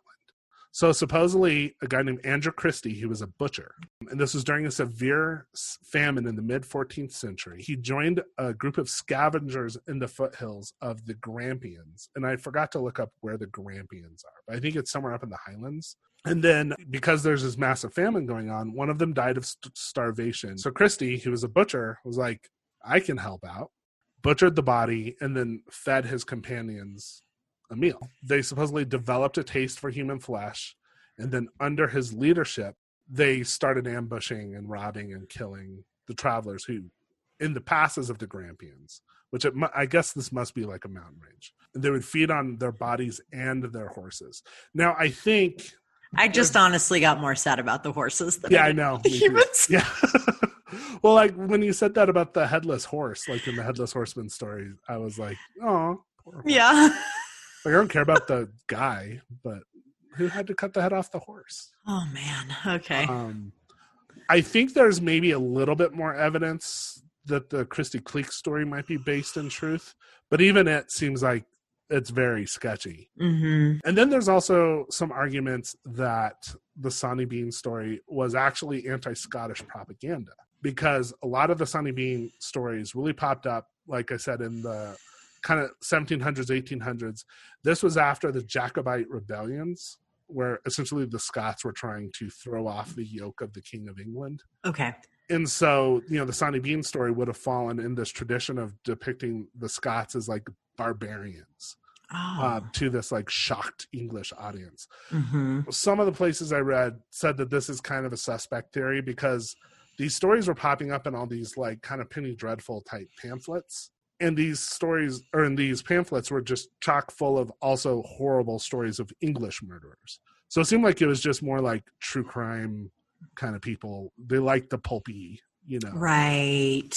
whatever. So it seems like maybe a little less overtly meant to be propaganda but i think it probably did play into a lot of like anti-scottish propaganda of the time you know just anti Yeah. anti-scottish sentiment you know Right. Okay, so there have been some songs written about Sawney Bean. Okay. Um, here's here's the lyrics, and I'm not going to try and do the Scottish brogue. okay. There's one yeah. one verse from uh, the Ballad of Sawney Bean, which I believe is a 1700s folk song. Who says they Mhm. They've hung them high in Edinburgh uh, Edinburgh tune, and likewise ah their kin, and the wind blows cold on their banes, which I guess is bones. Uh What the hell they have gone. Hey, going, which I think is have gone. Can we play? Can we post the lyrics on Yeah, social I'm media? totally going to because And- I and- butchered the shit out of that. And if you send us a recording of you doing this, then once we get merch, you'll get a free. Something. You'll get a free something. Yeah. There's this other one. I'm just going to read part of this. This is from, and I couldn't really figure out who this is. This is Okay. like more modern, recent song. And I listened to the YouTube of it. It's by someone named Raimi, and I don't know who this is. I just like some of because the song is like real folky, but the lyrics mm-hmm. are super metal. So I'm just gonna read a few of them. Okay. This is a craving for flesh and blood, 48 gaping mouths to tame, a cave full of starving weans. He'll chew the fat with anyone. He'll chew anyone's fat and make no bones about it. He'll be lurking in the dark. Oh, they're gonna hang us. Oh, we're gonna die. Oh, they're gonna hang us. Oh, we're gonna die. But we'll be looking for you in the sweet But you gotta imagine the song is like Strum is Strum, fa la la la la. Right. Now, Sawney Bean has been the inspiration for a lot of pop cultural things. Mhm. So, like I said, it is considered one of the inspirations for Tobe Hooper's 1975 grindhouse film, The Texas Chainsaw Massacre. Which we know you're a fan of. Huge fan. Mhm. Also, direct inspiration, Wes Craven has confirmed this, of the 1977 original version of The Hills Have Eyes, which Uh-huh. I'm not a big fan of that movie. But when you watch it and you know about the Sawney Bean story, it's like, it makes sense. And then a book I want to talk just a little bit about. One of my favorite writers, a guy named Jack Ketchum. He's he's since passed away. His real name, interestingly, his real name was Dallas Marr, and it was like M A W R. M A d- like mar mar. Marr. Um, but then he picked as his pen name Jack Ketchum. I'm like, man, you should have stuck with Dallas Marr. Jack Ketchum. hmm He is this real infamous horror writer, really great writer. He was kind of considered a forerunner of the splatterpunk genre of fiction, which was like largely associated with like 1980s extreme horror. hmm Um, like Clive Barker is like considered sort of the godfather of splatterpunk. Um, well, Jack Ketchum was like an early splatterpunk. His stuff was always extremely rooted in reality. Um, he didn't write supernatural stuff and extremely violent, but written in a way where you could tell, like, it's not particularly exploitive, which is what I like about him. Okay. He had a quote. He has a book called uh, "The Girl Next Door," which is based on the Sylvia Likens story. oh, which is just Yeah, awful. which we'll probably never do on this podcast because No. it's horrible. It's no, it's awful. It's it's it's it is awful. It's an Yeah. awful, awful story. yeah, and he has this novel called "The Girl Next Door," which is essentially a fictionalized telling retelling of it. And there's one chapter where something really terrible is going to happen to hmm the the character, and then he cuts away in the next chapter. It's all being narrated in the first person by this like witness to the whole thing, who Mhm. then like it just goes to the next chapter. He's like, "Nope, I'm not going to describe it. Like, you can." Like I can't go there, basically, and it's just like three sentence chapter, and then it moves on. Jack Ketchum has said in interviews, he was like, "That wasn't the narrator saying that; that was me." He was like, because he was pulling from this true story. He was yeah. like, he was like, he was just like, nope, I'm not going to do it. He said, I think in the introduction to that book, he he describes why he writes the type of stuff he does, and he says that you know he's not scared of ghosts or vampires; he's scared of people in real life. He says his reaction to being scared is to get angry. So he's writing from a place of anger. oh, interesting. And so when you read his books, which are, I mean, they're a tough, they're a tough go, but they're really well written. I think what kind of elevates them for me is you feel this almost like indignation at what's happening on the page. Like he's not like reveling in it. He's like, can you fucking believe this shit? yeah. And so many of his stories are kind of pulled from true stories. So his first novel called Off Season was directly taken from the Sawney Bean legend. It's basically a modern day retelling of Sawney Bean, but set on the coast of Maine. Basically, these like upper crusty New Yorkers go for like a vacation in Maine and this cabin, and then this like feral cannibal clan kind of descends on them, and then it's just fucking bloodshed for like hundreds of pages. Um, Okay. Yeah. it was extremely controversial when it was released. People literally, yeah, like a few years later, American Psycho came out, and the same thing Mhm. happened with American Psycho. It's like people were picketing the book, people were writing letters to the publisher saying you shouldn't publish this, you should pull it. Scared the publisher Ballantine so much that they actually stepped back from supporting the novel and then just let it go out of print. But it became this infamous book within horror fan circles because Mhm. it was like one of the few like legitimately almost like banned books of like Right. horror books. So of course me as a teenager was like I need to read this book. right. Get my Um, hands on it. Could not find it for years. It's now it's been re-released. I found it in paperback. I want to say in the late '90s and read it, and was like fully expecting to be like. I mean, I'm sure like it's going to be a letdown because it's like so much hyped up about how fucked up this book is. Right. And then I read it and I was like, oh no, it's as fucked up as like everyone says it is. Like it is Oh, as wow. awful. Not a, not as disturbing as the girl next door though, I would say. Because that one you really know the true story of that one. yeah. This one you can kind of go, Sawney Bean was probably a legend. It probably wasn't real, you know. So anyway, that is the story of the legend of Sawney Bean. Ooh. Yeah. That's terrifying. Ah, Ending on ending on a down note. Maybe we should have started with mine and then you could have ended with Yeah. the happy, happy story of uh, the Legend of Sleepy Hollow. Yeah. Although Mine, you do I have feel- the spine whip in yours. so- Right, but I do feel like mine, mine is like ooh spooky, and yours was like, oh, Ugh. Yeah, that was awful. Scrub my brain with a Yeah. brush. Yeah. yeah, I really should have given that that uh, trigger warning like right up top. I mean, we can record one now. Yeah. well, and I'm there. also I'll, I'll I might put it in the like show notes and be like trigger Right. warning for Scotty's Right. episode. yeah.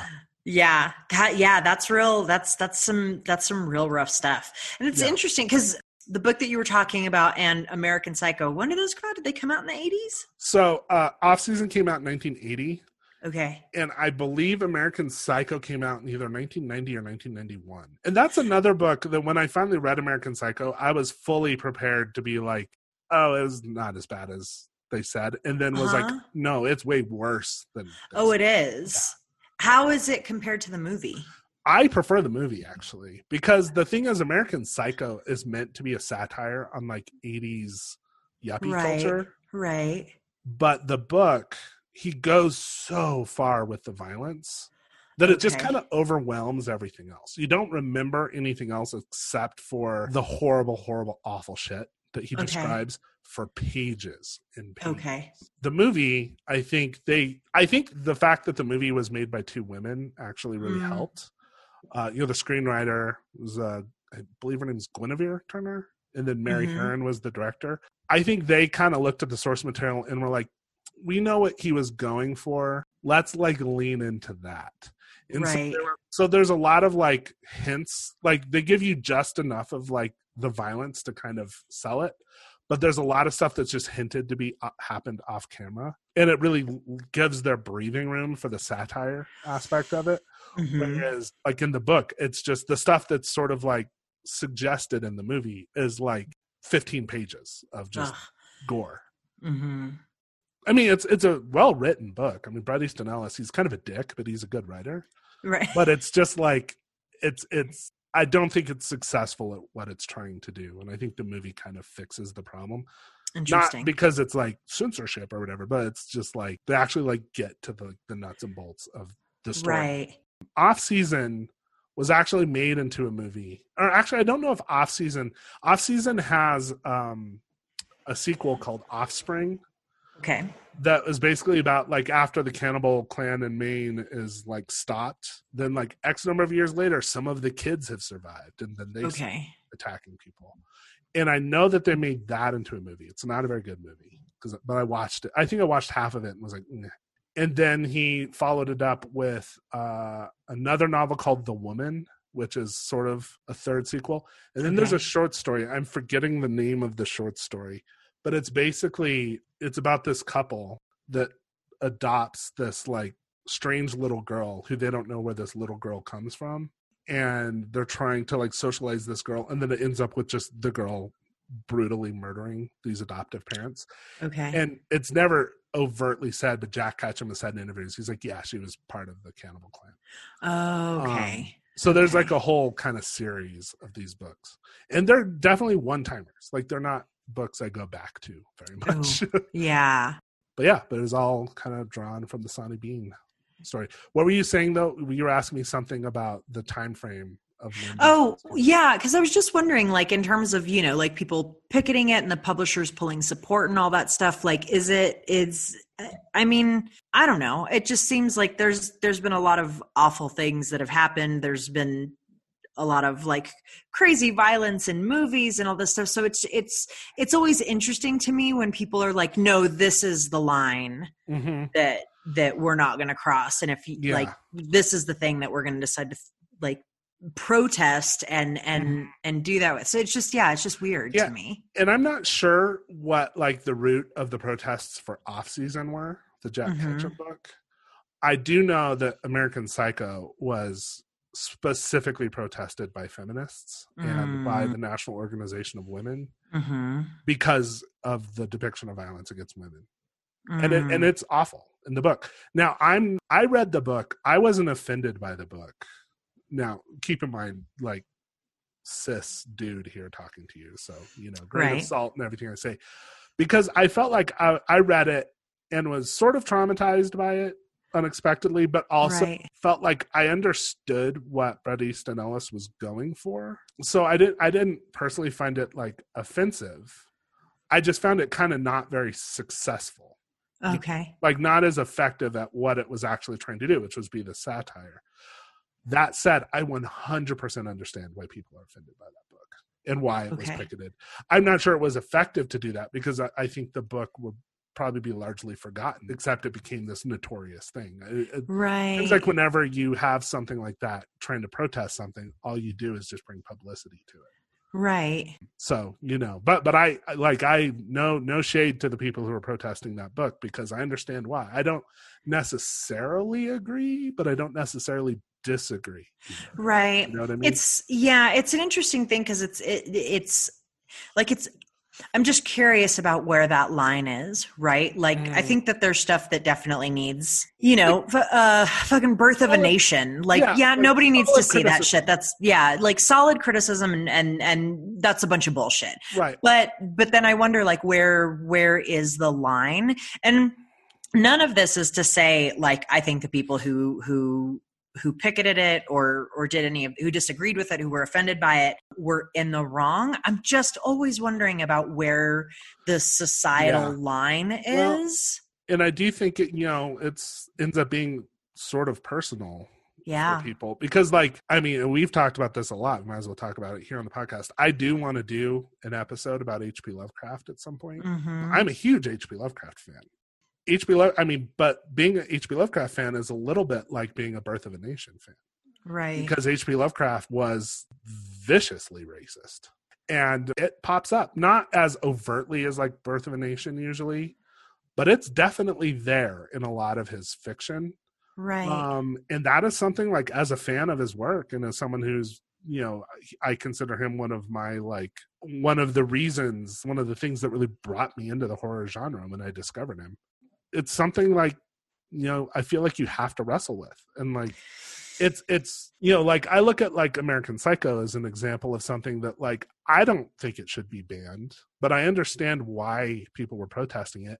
And i think it's like the criticism of it is valid you know. Right. I don't agree with all of it, but I think that book, like you can't write a book like that and then get mad when people criticize you for it, you know? right Um, that's, I mean, that's always my take. And Bret Easton, this is why I say he's kind of a dick. Like he's, he's all, he's, he had a podcast for a while that I stopped listening to because he was just bitching about cancel culture all the time. You right can tell it's just this like resentful guy that was mad that people had criticized him. I'm like, well, then don't write the shit that you write. You know, like if you like if you want to write the shit that you write, fine. Like I fully support your First Amendment right to do that. right but then like, step to your own shit Yeah, step to your own shit. Exactly. right It, yeah, it's it's like the comedians who want to tell rape jokes and then get all bent out of shape when someone calls them out on it. It's like you don't have to tell that joke. If you're gonna tell that joke, like you're gonna get criticized. It, it Right. goes with the territory. And I think about this as a lot as a horror writer, you know, because I write stuff. I mean, I got some criticism for Dead Billy, my movie, yeah um, that you know, again, I don't necessarily agree with, but I also I don't think it was invalid criticism. I think the people, you know, they were watching it through the filter of their experience, and I don't have a right to tell them that they're wrong.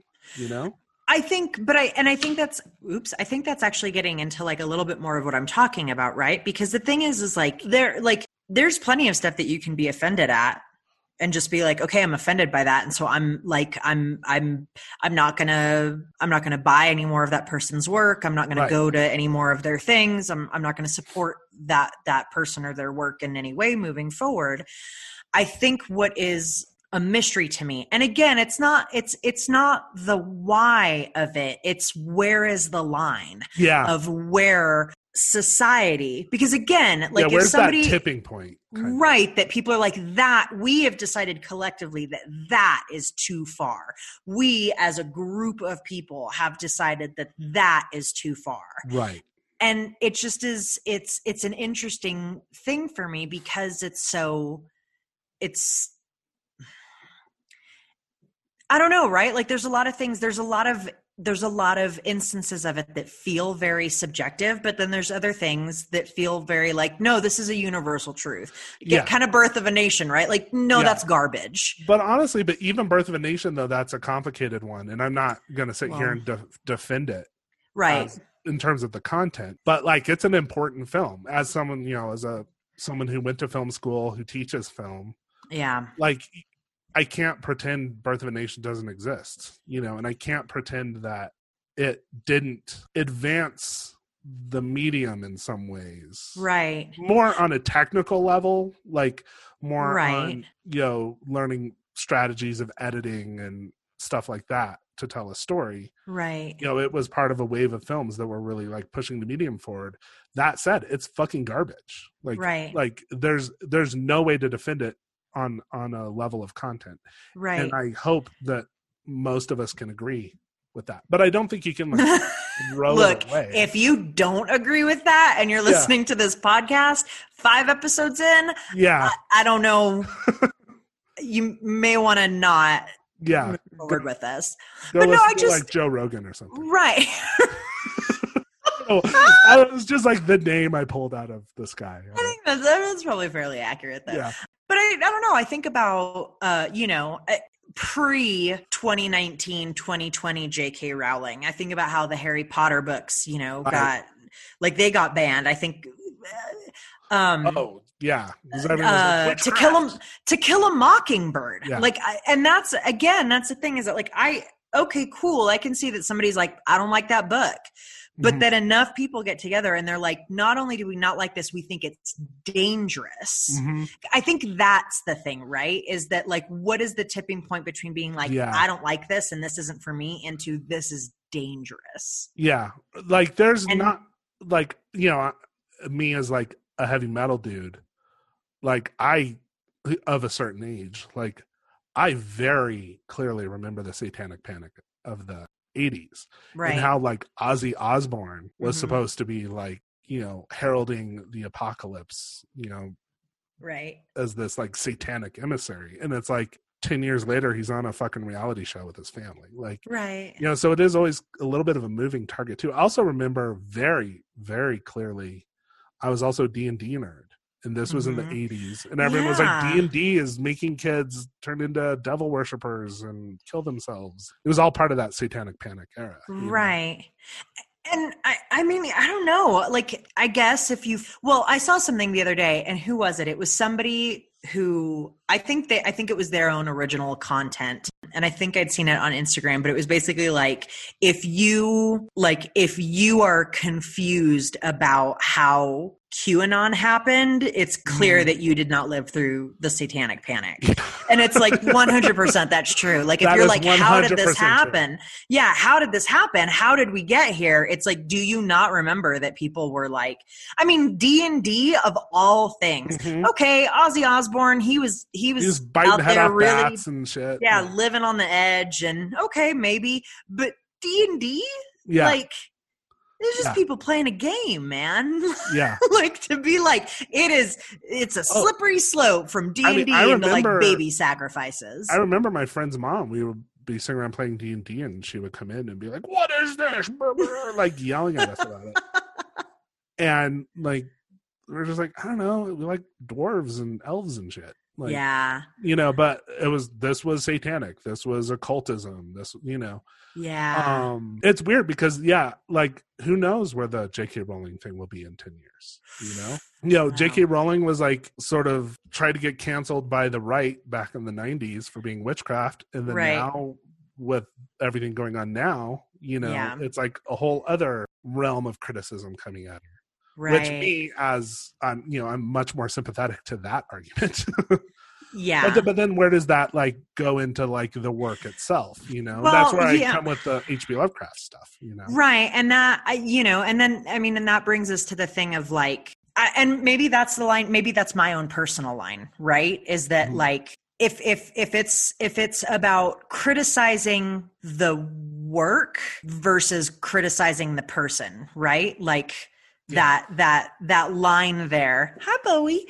Um, uh, Scotty's dog is making an appearance, right? But like that's like eh, I, I don't know. I just again, I'm just trying to figure out like for me when I find out that an artist, a creator, or something is a, a, deeply problematic human being, it's easier for me to separate myself from the content that they create mm-hmm. than it is when just like the content itself is is getting into difficult subjects. Yeah, I think I'm certain that there is probably something out there that somebody could be like, uh, Amelia, you say that, but what about this? And I'd be like, 100% you're right. I think for me, it's almost the opposite because I think if I find out someone's a shitty person in some very specific ways, mm-hmm. like I, I can't read their work the same way anymore. Right. And like, you know, I struggle with the Lovecraft thing because his work's very important to me, but he was not a great guy.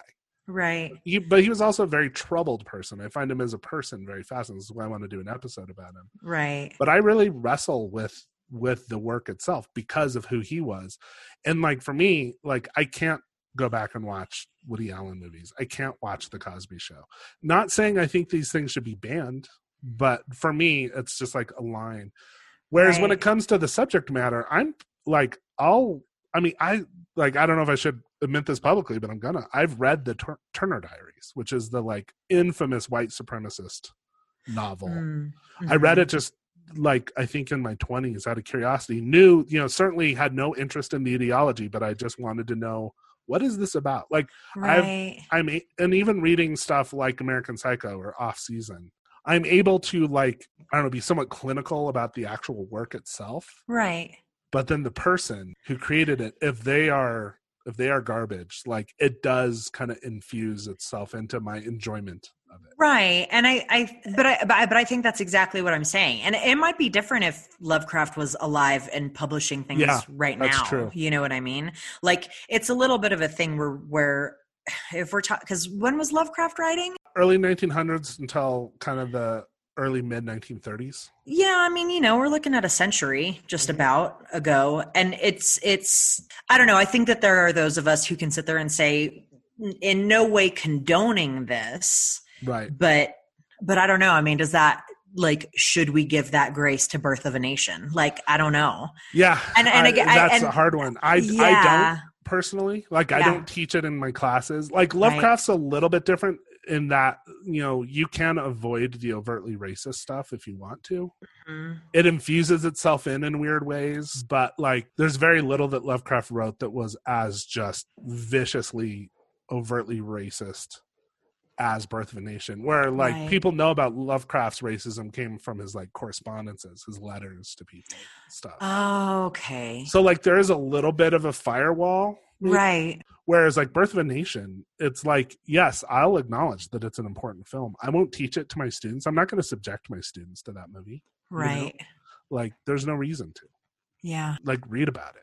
Know know the history of it, but you don't I'm not going to make you watch it. Like right. I'm not going to stop you from watching it, but I'm not going to foist those ideas into your head. You know? Right. Yeah. So I mean that's I just come back to like I think it's got to be somewhat personal for everybody but I think it's important to, even if you are a fan or a connoisseur of something that's somewhat problematic, don't ignore the ways that it's problematic. Like that's part of that's part of being a fan of the thing is wrestling with those aspects. Right. And again, I think time has a lot to do with it, and not in terms of like, n- not in terms of like allowing time to soften the the highly problematic things of stuff, but more in a way of like, you know, I mean, if you buy a Lovecraft book, who's the money going to right now? Right. It's all kind of public domain and stuff. Right. Whereas if I buy a ticket to a Woody Allen movie or a J.K. Rowling book, er, yeah, like that yeah. money's going into their pocket. You know what I mean? Right. And so. Exactly and that like that is a way for me to have a direct like to vote with my dollars, right? But yeah. Well, yeah, I don't like, know. It's just a complicated issue. I mean, it's like my thing with Roman Polanski. I guy. I just refuse, you know, because he he made two movies that I love. He made uh, Rosemary's Baby and Chinatown. Mm-hmm. Um, I refuse to watch anything he made after he fled the country after his right. rape conviction because it's just like I'm not going to support that guy you know where and then it? like i i don't really go out of my way to watch chinatown and rosemary's baby anymore because it, it's icky Like it feels Yeah. icky to watch that stuff now. Yeah, I and I don't know. I don't know if it's it. You know, when all the when all the J.K. Rowling stuff started coming out, and there was a lot of you know, we know a lot of Potter fans out there, and we know how Mhm. how like distressing that was for Mhm. a lot of those people. And we have also had this conversation that like I don't know that there's any one person's work that holds that much of a special place in my heart that it would be Mhm. hard for me to give I mean, the their the- stuff up. The hardest for me would be Stephen King. Um, Right. and he's you know he's He's problematic in his own ways. He's had his issues. Um, yeah. but he's not. I I, I would- It's, you know, this is- it's the sliding scale of awful, right? Like, Yeah. Well, are like- they a monster or are they just kind of. I think he's kind of an old guy who sort of stumbles blindly into areas that he probably should stay away from. Right. Like uh, like Stephen King famously is not always that sensitive in his depictions of uh, race. Right. This may be me as a fan trying to like Make it make my way sense. into and out, you know. Yeah.